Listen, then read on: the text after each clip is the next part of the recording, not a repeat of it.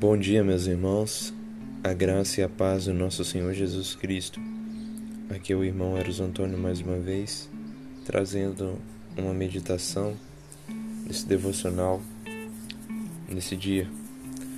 O texto se encontra no capítulo 6 do livro de Jó, mais uma vez, no versículo 14. Diz assim: Ao aflito deve o amigo mostrar compaixão a menos que tenha abandonado o temor do Todo-Poderoso, ou em outras traduções, mesmo que tenha abandonado o temor do Todo-Poderoso. Já é conhecido por nós o sofrimento desse servo de Deus chamado Jó. O quanto era profunda a sua dor, a ponto dele dizer que ele não tinha descanso, sossego, repouso mas se encontrava em grande perturbação.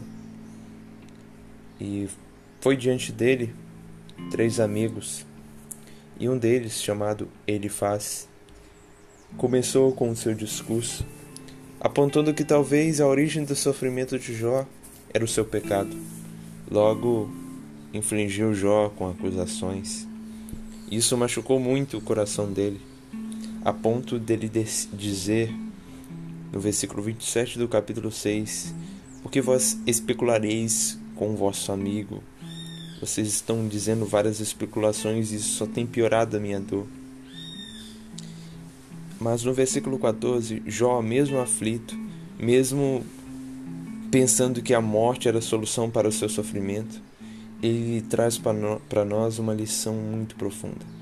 No versículo 14 que eu li, ele diz que ao aflito deve o amigo mostrar compaixão. Isso se aplica muito abrangente, pois ao nosso redor pode haver muitas pessoas passando por problemas físicos, espirituais, problemas no corpo, problemas na alma. Nós, conhecidos dessa pessoa, amigos dessa pessoa, devemos agir com compaixão. Assim como Cristo agiu com compaixão para os desprezados dos religiosos do tempo dele, para os cancelados da sociedade, as viúvas, os pobres, os publicanos. Assim deve ser o nosso coração, nossa disposição para os que estão padecendo por situações difíceis.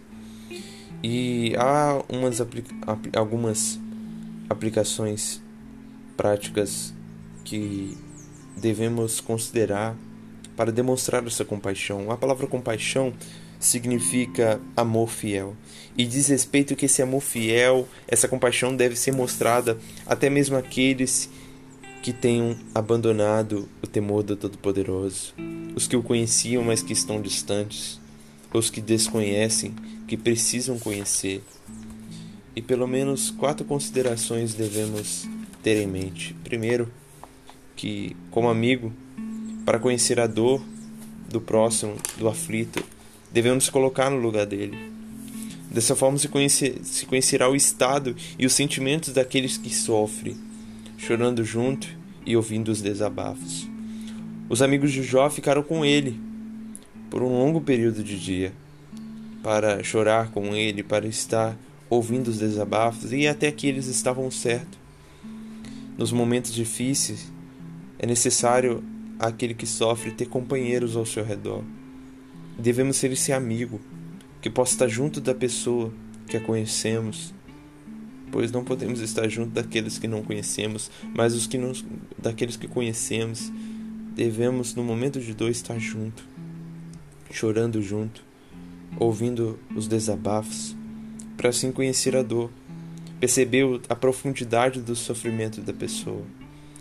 Isso é aplicado em as pessoas que passam por problemas, enfermidades, às vezes terminais, problemas e enfermidades espirituais. Essas pessoas precisam de amigos, precisam de companheiros, precisam de alguém para quem possam desabafar, para quem possa buscar conversar. Outra consideração prática é que o amigo deve ter o conhecimento do Todo-Poderoso. Por mais que os amigos de Jó agiram é, de maneira correta ouvindo Jó, estando com ele, muitas vezes em seus discursos se percebe a falta de conhecimento da da palavra de Deus, a falta de conhecimento de toda a verdade de Deus. Eles tinham conhecimento da santidade de Deus, da justiça de Deus, mas pensavam que o sofrimento era consequência do pecado, ou seja, a pessoa pecou, então ela vai sofrer. Isso é uma falta de compreensão bíblica, porque não é isso que a palavra nos ensina. Pelo contrário, que o sofrimento vem tanto por pessoas justas quanto injustas. O sol nasce tanto para justos quanto injustos.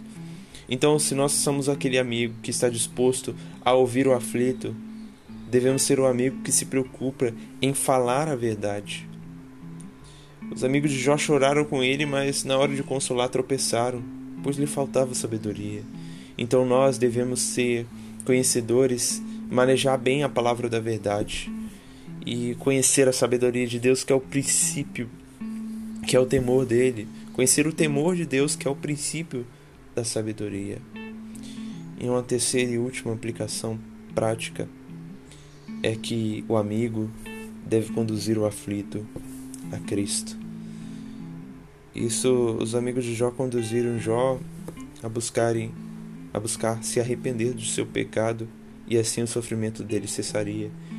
Isso deixou Jó muito aflito, pois ele era um homem justo e íntegro, temente a Deus. Mas porque lhes faltava a disposição de conduzir Jó ao perdão, ao confissão verdadeira diante de Deus, a confiança em Deus, nós devemos conduzir os aflitos a Cristo. Não é irrigando com acusações que o ânimo do abatido crescerá. Não é lançando flechas de acusações que tornará o fraco forte, mas é lançando as cordas de amor, do amor de Cristo ao que está no fundo do poço é dessa forma, é conduzindo ao amor aquele que está desesperado e sem esperança.